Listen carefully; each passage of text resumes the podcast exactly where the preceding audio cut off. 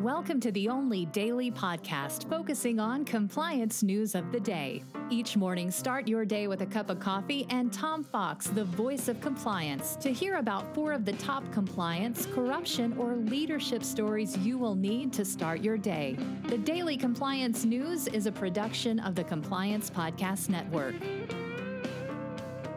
March 11, 2020, banks continue to behave badly edition.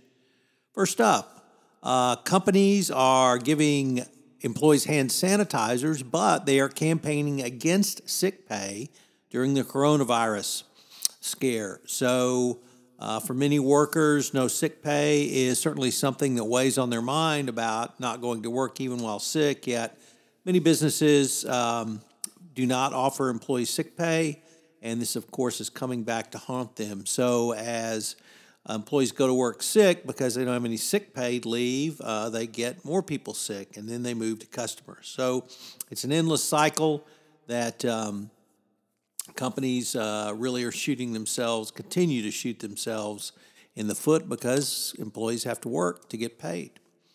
Uh, next up from the Wall Street Journal, the Risk and Compliance Journal, the CFPB, the Consumer Financial Protection Bureau, has proposed a whistleblower award program. The proposal is part of three measures the agency says could further its strategy to prevent consumer harm.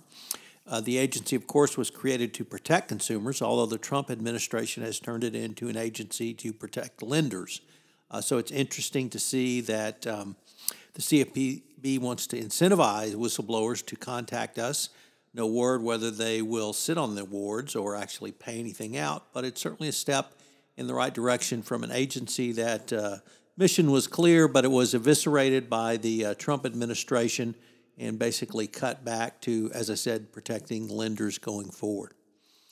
Uh, next up, Wells Fargo continues to be in the news, and of course, not for good reasons. The um, former Federal Reserve governor who led Wells Fargo's board the bank tried to reform itself, Elizabeth Duke stepped down from her post. She'd been on the board since January of 2018. Another director, James Quigley, has also resigned. This comes on the heels of a House Financial Services Committee report deeply critical of bo- both board members for what it cast as their obstinately complacent response to the bank's problems. According to the report, Mrs. Duke and other board members were reluctant to meet with regulators and complained about being on, included on letters that government officials were sending to Wells Fargo laying out the necessary steps. As for Mr. Quigley, the report said he was involved with discussions with other bank officials about the possibility of securing an easy pass from the Consumer Financial Protection Board. With board members like that, really, uh, is it any wonder Wells Fargo is in the place it's in? Talk about tone at the top. This is beyond Tim Sloan, John Stumpf, and the current Wells Fargo CEO when you have boards of directors who are much more concerned about using political pressure to get an easy pass rather than actually reform corrupt and abusive behavior that sits inside a bank, you begin to see the problem.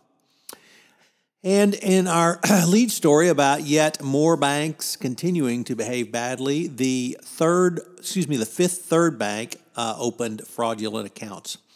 This was um, done more than for eight years. It's a large regional bank based in Ohio, and it opened author- unauthorized accounts and customer names as part of an aggressive sales strategy that foisted credit cards, online banking services, and other products on people without their knowledge. So uh, Wells Fargo now has some pretty good company with uh, this bank included, and you have to wonder how many other banks were engaging in the same or similar behavior.